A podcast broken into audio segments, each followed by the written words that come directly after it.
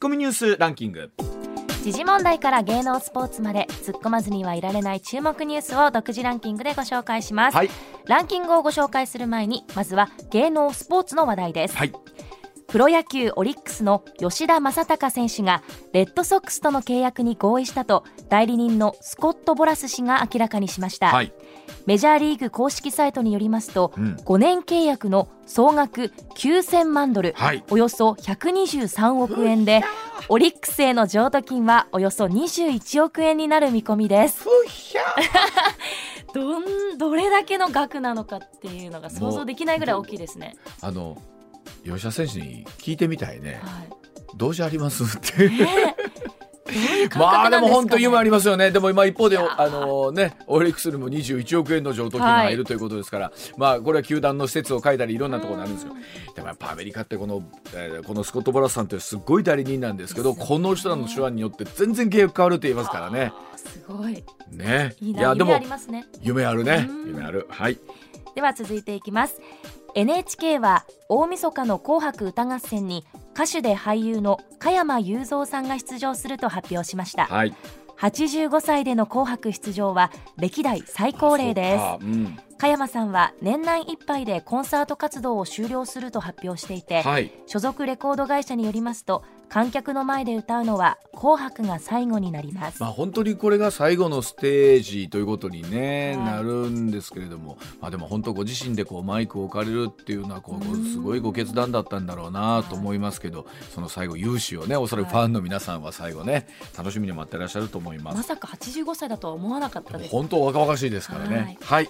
それではニュースランキング参ります。まずは第5位大阪府茨木市のインターナショナルスクールコリア国際学園に侵入して火をつけたとして建造物損壊などの罪に問われた無職の男に対して大阪地裁は懲役3年執行猶予5年の判決を言い渡しましたはい。梶川正史裁判官は歪んだ正義感に基づく独善的な犯行だと述べました。あの映像が、えー、と残ってたりもしてるんですけども、はかなりねこうなんか白くですねこううんねあの防火という意味で身をまとってるということなんですけども、はい。ただ本当にこう言論というものをね暴力でね封じるという言論というか、まあ、その自分の思想心情というものを暴力で封じるっていうのは本当に何があってもならないことだなと改めて思いますね。はい、続いて第4位は厚生労働省は検討を進めている医療保険改革を実施した場合75歳以上が入る後期高齢者医療制度の保険料が2024年度に1人当たり年5000円以上増えるという試算をまとめました。まあ、本当に、まあ、自分たちも、ね、だんだんとこう年を重ねていくにつれということになるんですけれども、ねまあ、この医療制度の中で、ね、自分保険制度どういうふうな形で使っていくかということなんですがいやもう得ないんでしょうかね。でもなんとかならないのかな、えー本当いろんなことを考えますよね。続いて第3位。ロシアのプーチン大統領は世界的な核戦争の脅威が増しているという見解を示した上で核兵器の先制使用は否定しながらも必要な際にはあらゆる手段で同盟国を守ると述べました。またウクライナでの軍事作戦について長期にわたる可能性があると述べ一層長期化するという見方も示しました。本当にこのロシア・ウクライナ情勢っていうのは一日ごとにもちろんこの情勢変わってくるわけなんですけども、昨日はね、えっと、ウクライナがロシアのあの空軍施設に対して、えードローンで攻撃をしたというニュースがあったんですけれども、まあ、またこれでその核という脅威が逆にまた高まってきたのかどうか。本当にこればっかりはですね予断許さないところですもんね。はい。続いて第2位は岸田総理大臣は防衛力を抜本的に強化維持するため2027年度以降の毎年度およそ4兆円の追加財源が必要だと述べこのうち1兆円余りを増税で賄う方針を表明しました。法人税の増税を軸に検討が進む見通しです。まあ、やっぱりかというようなお話になるんですけれども、はい。本当にこれもこれしか手がなかったのかっていうのは本当思いますよね。ははい。続いて1位は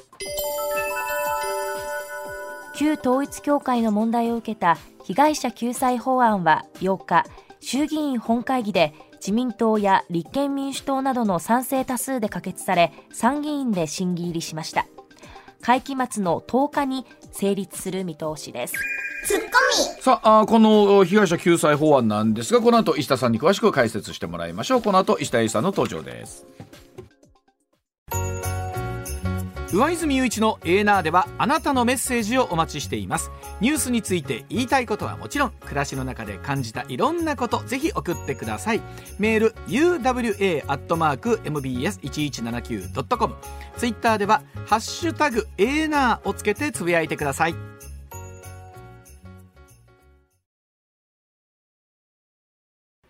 時刻6時25分回りました。ここからは石田英二さんでございます。石田さんおはようございます。はいよろしくお願いします。よろしくお願いいたします。はい。では早速今朝この話題からでございます。課題は、そして被害者の救済となるんでしょうか？被害者救済法案衆議院通過でございます。旧統一教会の問題を受けた被害者救済法8日衆議院本会議で自民党や立憲民主党などの賛成多数で可決されまして参議院で審議入りをいたしました会期末10日には成立する見通しということでございまして、え法案では勧誘における個人の自由な意思の抑制に関する配慮義務の規定採決に先立ちまして配慮という文言を十分に配慮とするとともに怠った場合に法人の名前を公表するなどの修正加えられましたがさあこれは本当にどういう法案えっなのか、と、ん。法案自体はニュースはもうずっとやってたんですけども、はいなかなかこうなんていうかな文言の問題とかね、うん。そのまあ、法律なんで、えーなかなかシビアな部分と、どういうかなあんまりそこを厳しくやってしまうとという部分であったりの、ね。であとこれ与野党がそれぞれ法案出してたりしたんで、ね。結局ここに落ち着くまでに時間かかったんだけども、はいはい。えーまあまあ、ずっとお政治家というか、まあ、まあ皆さんが悩んでたのは、ん。まずはその信教の自由との関連。これはもう憲法です。憲法で保障されている信教の自由との関連でどう落としどころを作るかというのが難しい。うん。もう一つ財産権という問題がね、はい。これはね、えっと財産権というとなんかこう難しそうに思うけどもよくあの、えーまあ世の中のおっちゃんらとかよう言ってるね。わしの稼いだ金がわしが自由に使ってどこが悪いねんって、はいこれが財産権です。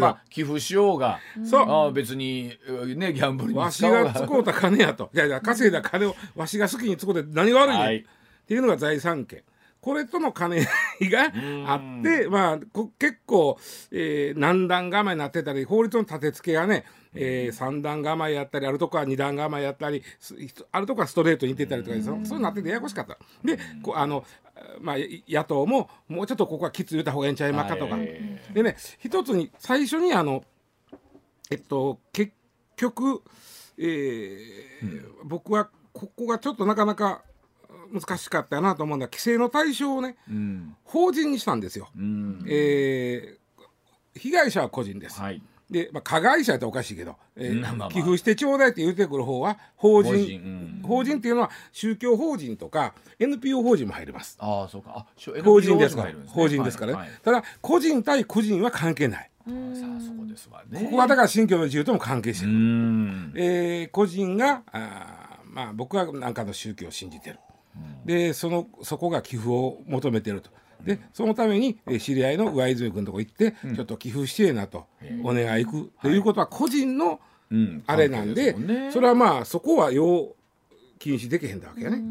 いくら石田さんがほにゃらら教という、うんうんうん。ええな教というものの信者だったとしても、あのここは関係ないわけなんです。あの法人っていうかその宗教法人から言われてやってきたわけちゃうから。ここは難しいですよね。そうなのよ。でそこは非常にだから宗教法人から直接言われたわけ違う、個人が信じてる宗教に寄付してほしいからうわちゃんのとこに行った、うんとなるとこれは信教の自由なわけや。そうですここはね。でこれに関してはでもね例えばその霊感商法とかの、うんまあ、被害者の弁護団の方に言わすと、そこをちゃんとしとけへんだら絶対に、はいこれあの宗教法人側は例えば信徒会うん。信者さんの会、はい、はいありますね。任意の会ですよこれはこれは任意団体ですよ信者が例えば5人集まったら信徒会できますよ、はいファンクラブみたいなもんですそうそう、からね。2人でも3人でも会員でできますうん。信徒会が勝手にやったって言ってしまったら、これで通ってしまうんですよ。さあそこですわね。でこれは止められへんだ。そうこれはやっぱり止められへんだ。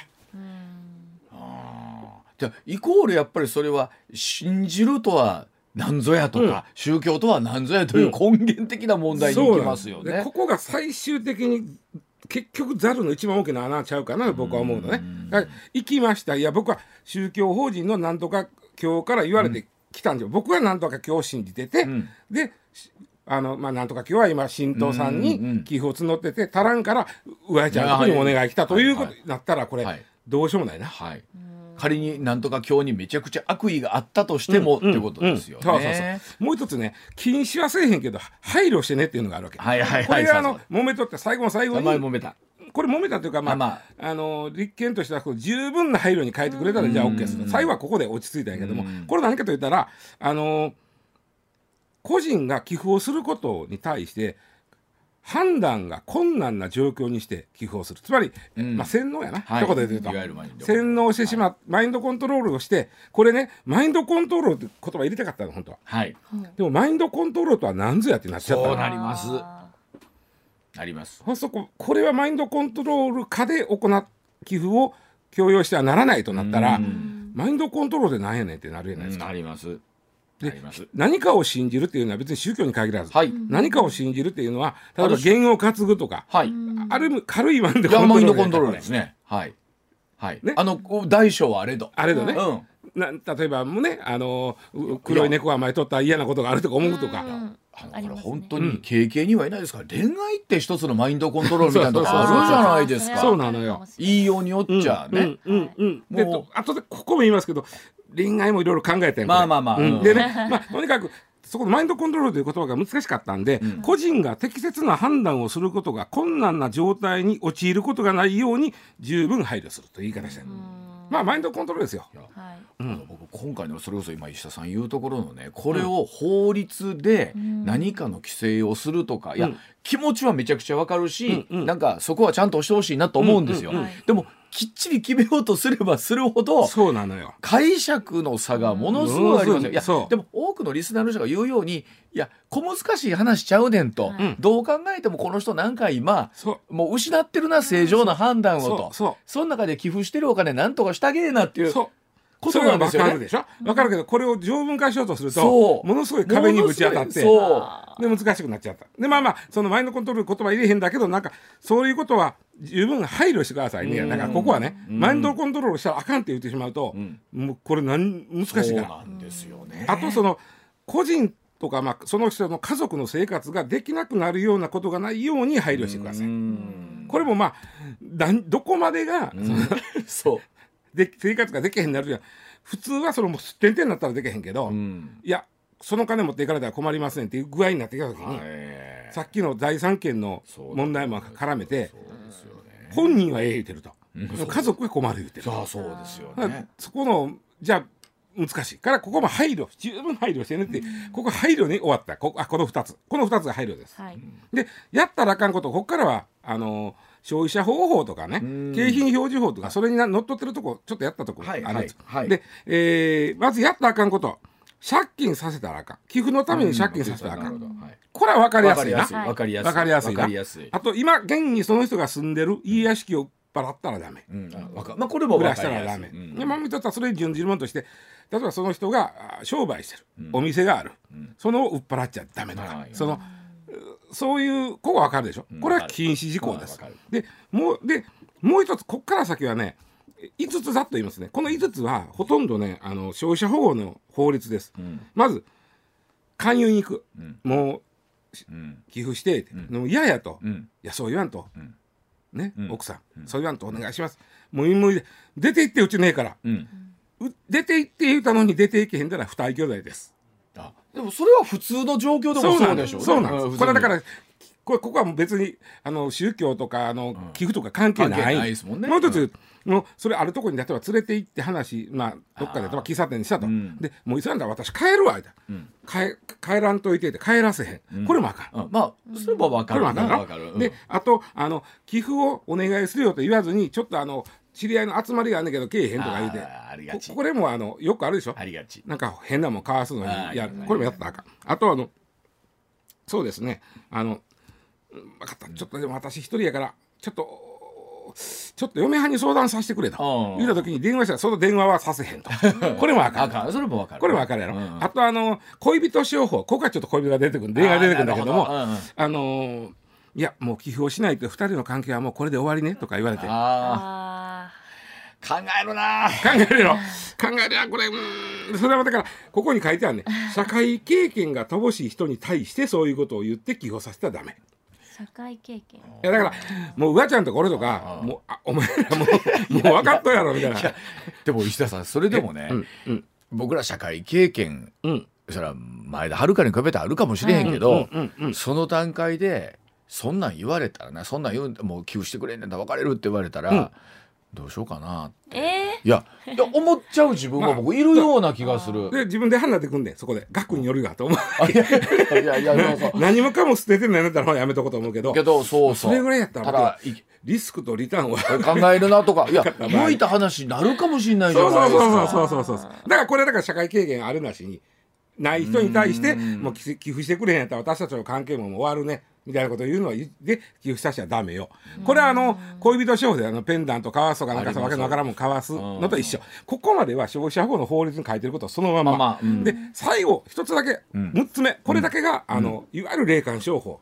これはちょっとなかなかここのパパターンしかない。例えば寄付1000円ならあなたとかん。あなたのご家族に今後よからぬことが起こりますよとか。あと、まあ、不安にさせる。あとね。そのあなたが今私はしんどいと、ちょっとなんかこう嫌なことがあったとか、するやんか、でそれがそれはあなたはこここに対して寄付をしてへんから今こんなにしんどいんですとかみたいなこと。まあそんな言い方せえへんおそらく、はいはい。うん。ね。あもうもうちょっと、えー遠い言い方そうそうそう。をするんでしょなんか変な例がついてて、はいはい。そのためにはここに寄付することによって払われますみたいなことを言う。これをやっちゃダメっていうのがはい加わってる。これがその,、あしあのこの新法の特徴かな。ね、でもこれだから石田さん言うてもこれが法律できるじゃないですか、かといってこれはじゃあ今までこういろんなところで話題になってるというか、えー過去にそういうのがあった人たちうん。には及ばそうないんですね。ね。法律なんで、うん。あの不訴求の原則っていうのがあるんで、うん。過去のことに対してはあ及ばない。今後二度とそういう被害が出てこないように。はい。これそうです。そうです。現在進行形ぐらいの契約したのがいつかでしょ。あなるほど、うん、あ寄付の契約をしたのうん。がいつかです。でねあのさっき言ったそのあのもう例えば帰る言ったのに帰らせへんとか、私たちの関係はこれで終わりねとか言うっていうのは、寄付した時点であ下田、騙された。みたいな騙されたというか、はいはい。いかれくれやんこれ。と思うけど、うん。うん。霊感商法的なものに関してはずっと気がつかん。やこれがいわゆる洗脳ああそうですよね。なわけ。気がつかへんでしょ、はい。気がつかへんので自己あのいつまでやったら返してもらえるかっていうのをねん。伸ばしたんですよ。これはこの法律の特徴で、うん。えー霊感商法の、まあ、ああえて霊感商法と言うときますね、ん。この契約を取り消せる取り消し権行使できる期間を、寄付のけはいします。いくらいくらいくらしますって契約してからうん。10年、おお結構長め。結構長いのかな、どうなんやろ？現時点で今消費者保護の法律でいうと5年なんだけどこの霊感商法に関しては10年で10年か。もう一つ被害に気づいてから3年というんです、でこれは今は1年。これはどういうことかというとずーっと洗脳が解けてない状況やったらん。被害わかんないじゃん。わかんない。でもだから例えば不当に勧誘されて、えーまあ、困惑してるとかなんか判断できへん状況で寄付したとしても、その状態からつまり解け。その洗脳が解け、あ私騙されてたわとあれ、ううんん、おかしな話ないと思ったわなんか狐にななんやかんやで言うとったなみたいな。あ返してもらおうと気がついて、そこから3年以内やったそこから3年間は返してもらう権利があるということです。はいはいはいこれでも石田さん裁判所の人たちの、うん。裁判官の人たちの判断ものすごい難しくなってきません、難しい難しい難しい。ここの案件そうをそう。です解いて持ってったら。で寄付もね例えば銀行からポンと寄付したら記録残ってその通り。るけどそお金がそこにある。現金で渡したらそれこそ寄付しましたというそうでしょ？もんがない限り分からんしね。わかんないですけど寄付ってね、うん。かなりこの善意の上でやるもんだったりするとそこですいません領収書くださいとか。そうそうそうそう。あんま言わんなかその時点で随分洗脳されてると思うんでね本当はね。ねだからなかなか言いづらいかもしれない。もちろんほら寄付によってはもちろんいろんなところに対する寄付って、うん。あの税金の控除にもなったりするケースもあったりし、うんうんうん医者さんあるんですよね、うん。そうです。だからそういう時はあのいわゆるえーしましたっていう証明みたいなのもらうケースあると思うんですけど、まあなかなかでも宗教法人のは難しくなまあね。そういうなんかわけのわけのわかんない。やいやわかります。うん。でね、うん。あのもう一つ家族も取り消し権があるっていうのがあるんですよ。うん。でここがさっき言った、わしの稼いだ金がわしが作ってはい何が悪いねんっていうはいはいはい財産権にかかってくるけど、はい例えば、まあ、前田が僕の子としよう、うん。ではい。僕が親でしょ、うん。で僕がそのもう寄付すると、俺は全部稼いだ金を、うん。全部寄付するともう,、ん。もう俺の自由にやと、俺もこの預金から何か全部寄付するねんと。なった時に、お父ちゃんそんなことされたら私ら例えば私の学学費が出えへんやんとか、うん。で、えー私の生活をもうしばらく私働くようになるまでは、ちょっと同じ家におってもらってもらうの困るんやというこの、うん本来受け取れるはずやった山田が受け取れるはずやった生活費とか教育費に関しては、その俺が財産権を行使して全部寄付したとしてもその分は取り返せるとなってるわけ。前田が。こはい。親子とか家族ははい本来やったらうん。自分たちが生活できる分やった生活する分の金までうん。お父ちゃん寄付してしもたと。うん。でそれは取り返せるっていうのがな取り消し権があるってなってんだけどもそれがねどれくらい取り消せるのかよう分からへんね。僕はかなり少ないと思う。うん。個人的には例えばお父ちゃんが1億寄付したと。うん。だけど生活じゃあいくら取り消せる取り返せるか言ったら生活するのにいくらやるって話になああると思うね。そうか。それは裁判所が決めるんですよね。おそらくうーん。そしたらそういやじゃあまあですね200万でやろうとか。そういや本当に生活ってことで考えたらそうそうそう。そううわそこれでも本当に何だろう多くのねうん。宗教が、うん。あの本当に救いのために、はい。ね心の平和のためにやってらっしゃる中ででも、えーそれでもそういうところにもたくさんの寄付をしたいという方は当然いらっしゃる。やまあ宗教法人ってやっぱり寄付がなかったら成り立てへんのがなんでしょ多いんでね。ねうん。でそれはでも納得づくででそうえーやっそうてはるわけで。でも急にね、うん。その状況であったとしてもあやっぱり返してほしい、うん。みたいなケースもうん。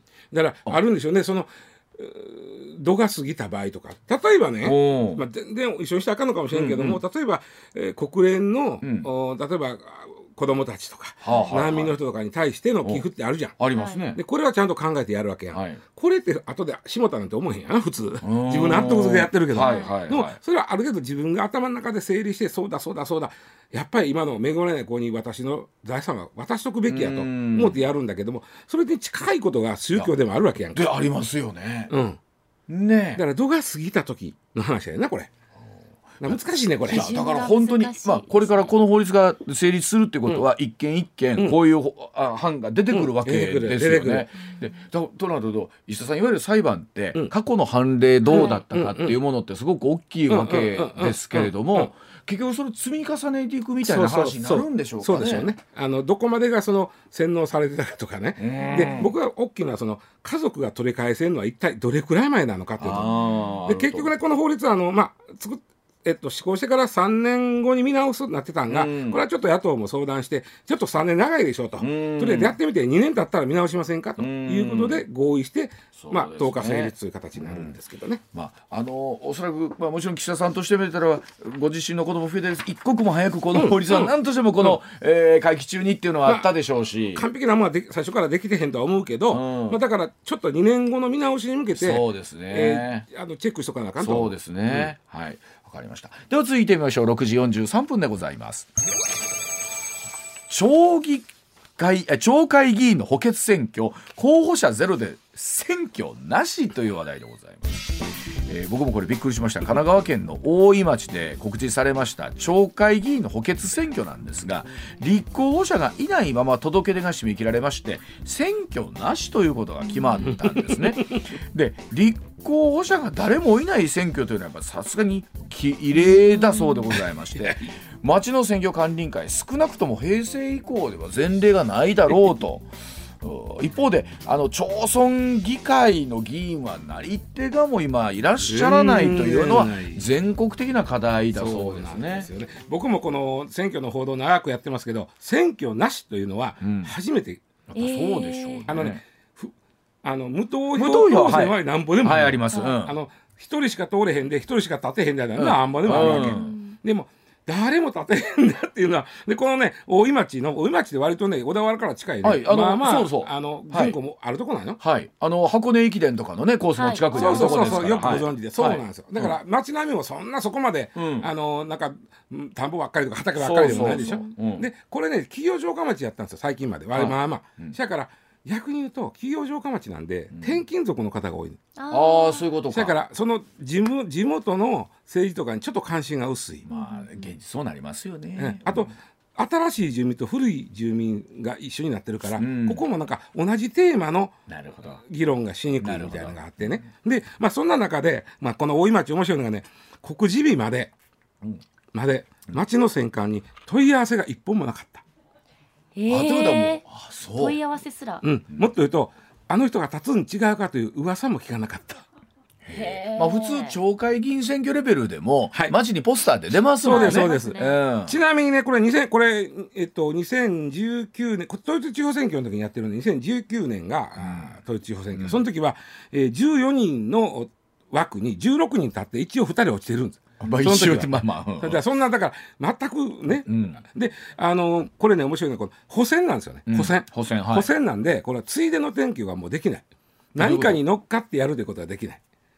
あ今あ今回選挙なしになっちゃったと、うん。じゃあ次たまたまなんかまあ町長選があるとしたらよ、はいはいはいまあ、今回町長選とかないけど、うん。何か例えばそ参議院選挙とか。あごめん参議院はない衆議院や、はいはい。急に解散があって衆議院選挙があると、はい。ついでやからこの補選もう一回やりましょうか。それができへんあそうなんですかへえ単体でやらなあかんの反ですね一回きり？一回切るだからもう終わり。これは次の、えー、2023年来年だから統一統一選挙選挙なんでそこまではもう決意決意のまま。まま。ほああもうねであの凄まじいよこれ。あのおき聞いたらね、うん。その誰かねそんなんやったらやったらよしがなともうはいほぼほぼ通るんですから、うん。でしたらあのお給料も。そうなんですよ、うへ手ー当あ費用で、うん。うん。ああとまあ選挙費用もあるけどうん。給料が一番大きいかな。うん。あのじゃあちょっと上から言うと国会議員の給料ってねはい、ざっくりでざっくり言うと、ね年間4000万なんですよ。うん。そのうち2000万はいわゆるあの文文書通信とあの、はい。えーっと政務活動費あの地方議員でいうと政務活動費なんですけど、うんうん。えー国会議員の場合は、えー立法事務費。うんうんこれが2000万。うん。うんで給料2000万立法事務費2000万、2000万で大体4200万ぐらいあるんだけども、うんこの立法事務費のにとあの文通費の2000万はうん。無税なんで、ううん。んつまり2000万もらおうと思ったら4000万ぐらい稼がなあかんとしたら、ね、うん、この国会議員の4000万というのは実質は6000万です。なるほど。おーわかるでしょ？それを儲てると思うかうん。もらもらまだまだ足りないと思うか、でしかも秘書の給料出てる。国会議員以外の人は秘書の給料はその自分の給料から出す。そうかそうか。国会議員以外は出さなあかんねそうです。秘書の給料3人分出てます国会議員は。へえまあそれでもお国のために頑張ってくださってるまあまあうんとま思えば。あなんか次増税するらしいな。腹立つわ。言うとったななんか防衛費がどうやって。まあいいや。まあええわ。ほんで、はい。その次に多いのがおそらく東京都議会議員、これが年収2400万。プラス政務活動費があると思う。ん。で大体ね都議会え都道府県議まあ都はないな。道府県議員。はい。道府県です議員。ごい幅があるのよ。その、きあお給料。地域によって、大阪は随分ねあの安くしたんだな、あのあーはいはい。橋本さんが。がうん。でも高いとこもあって。ででも大体ね平均すると1000万プラスアルファ1100万とか200万ぐらいが平均です。それを儲てると思うか儲てないと思うかでもですけど。この中で秘書の給料払わなあかんからな。ああそうか。そうなるとだからお母さん奥さん奥さんやったりするわけ。ああそう。ああと事務所のお金はここから払わなあかん。あじゃあ結構出結構大変やそうそう。ね国会はほら国会はほら事務所ただで当てがわれるやんか。わあだいぶ違うな。なんかほらでもね、いまあ、その1,000万という給料の中から秘書の給料を出して、うんうん。えーそれこそね事務所を出して言うたら、はい。実質生活費で考えたら結構きついんちゃいます？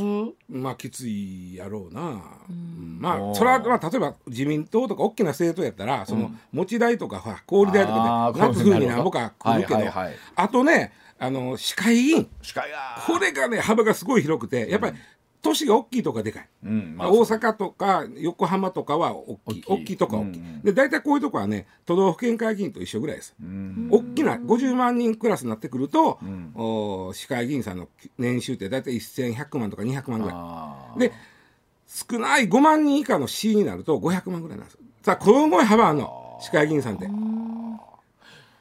だからよく言われるように、うん兼業がとかできへんのかなと会議員とかね。でもっと少ないのが町村会議。員。ここれ月給だけですけど月給だけで言うと21万ぐらいです平均が。でね今回のこの大井町はん。月給は、えー、30あごめん25万。うんうんうん7000円。でボーナスがね僕の計算が間違ってへんだら125万あるんですよ。2回合わせて。うん。で合わせて年収が434万5000円でこれあとはその政務活動費は実費なんでうん、あまあ使った分だけそれ請求できる。うんあの視察に行ったんなら、うん。ちゃんとその出してくれたら、ん。旅費は払います。わますよという。でこれはもう関係ないからもうこの大井町の議員さんの年収は435万円と思ってください。いわゆる平均的なサラリーマンの給料と一緒ってこと兼業ができない。それが気の毒や。兼業ができないっていうのはねやったらあかんという法律はないのよ、うん。えっと会社員はできない。会社がさせない。はあ。あー、そうかそうか。自営業の人がやってるイメージあります。あそうそうそう。うん。そうあのー本当そう。僕もあの、えー小さい町の町会議員さんとか村会議員さんとかで取材行くと、例えばあーなんか旗織りっていうかなんかその地元の布を作ってはるとか、うん。じじね、はいはい。旗の機械バンバン動いてるところに単出てい。くみたいなイメージやね、あそれはできるわけですそかれ自営業はぜだ兼業したらあかんっていうのはなくそれうん。は会社側にあるわけ。あそうかそうか。うん。別にだからその自分のお仕事やりながら町会議員できるんやったら別にほらやったらよろしいかなと。農業とかはかまへんねんけあどそうかそうか。普通の会社員が兼業するんだったら会社辞めなあかんわけ。ああそうやそしたらこの給料でやっていけるか言うたらでしかも落ちたら終わりでしょ？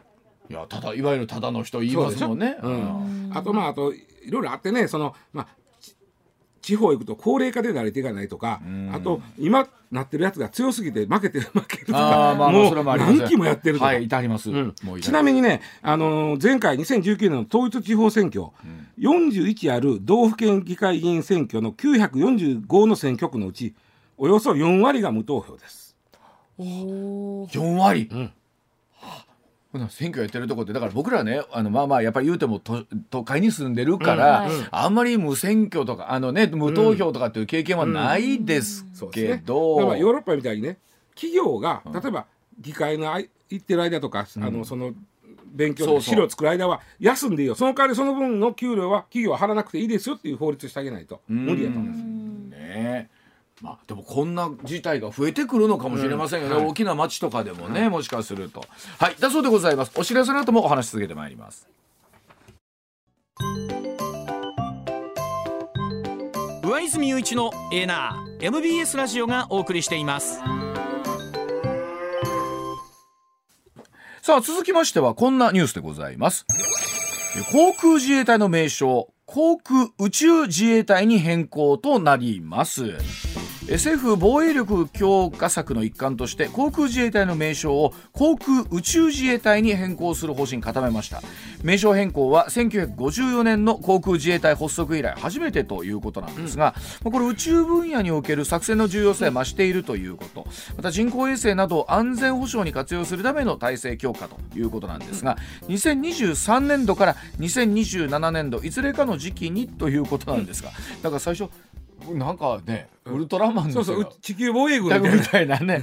ねえ。ウルトラ警備隊みたいな感じだったらこれ。まあもうこうとしか言いようがまあなないのかな、まあ、でもね実際はもうあの空軍の中にあ空軍じゃあ航空自衛隊の中にうん。宇宙部門はもう2年ぐらい前からどんどん作っていってるんでね。で、まあ、実質はその機能だということでもあるんですけれどでも。その名称変更というところなんですけれども、えー、時報の後改めてお伝えをしたいと思います7時のお知らせでございますまあ本当にでも宇宙分野って今もうまさにそのね。そうなんですよ、うん。あのまあ日本はこっちから戦争はできませんけども、うん。まあ、防衛だけなんですけども、うん。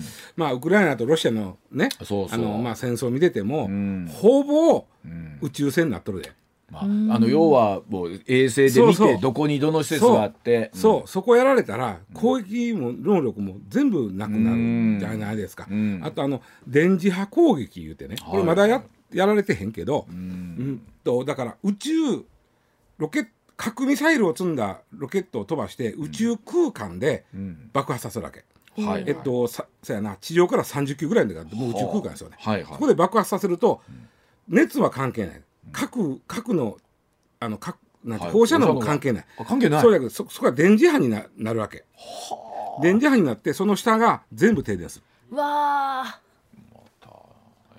と東京の上空30キロで爆発させられたら東京は全部停電する。へええらいことじゃない。そしたらそのまあまあと停電するからスマホとしては動いてるけどゲームぐらいしかできへんわな。そのあまあもう他のが止まっとるから中に一緒に動いてるはずのもんが。本当にインフラとしてもね成り立たないですよねもういろんな例えばそういうのもどう防ぐかっていうのも宇宙の話になってくるわけやんか。ん。であの2年前の2020年5月に、えー宇宙作戦隊っていうのができたんですよ。これが最も一番ウルトラマンっぽいよ。宇宙作戦隊。でこれだって、まあ、たった20人なんですけど府中にできた。これは何をしてるか言ったら人工衛星大事ですね、はいここに当たるゴミいわゆるスペースデブリの監視をしとったわけ。ああなるほどまあ今でもしてます。はいで20人でやっててんけどももうちょっと広げていこうもっといろいろやらなあかん広げていこうということで2022年今年の3月ですよ宇宙作戦軍というのがその組織の上にできてあるいは日本は軍持ったらあかんのちゃうかと、はいはいはい。その軍が群馬の軍なのよ。ああなるほど。群れの。ああなるほど胸をそう。やっぱり字だけクソした。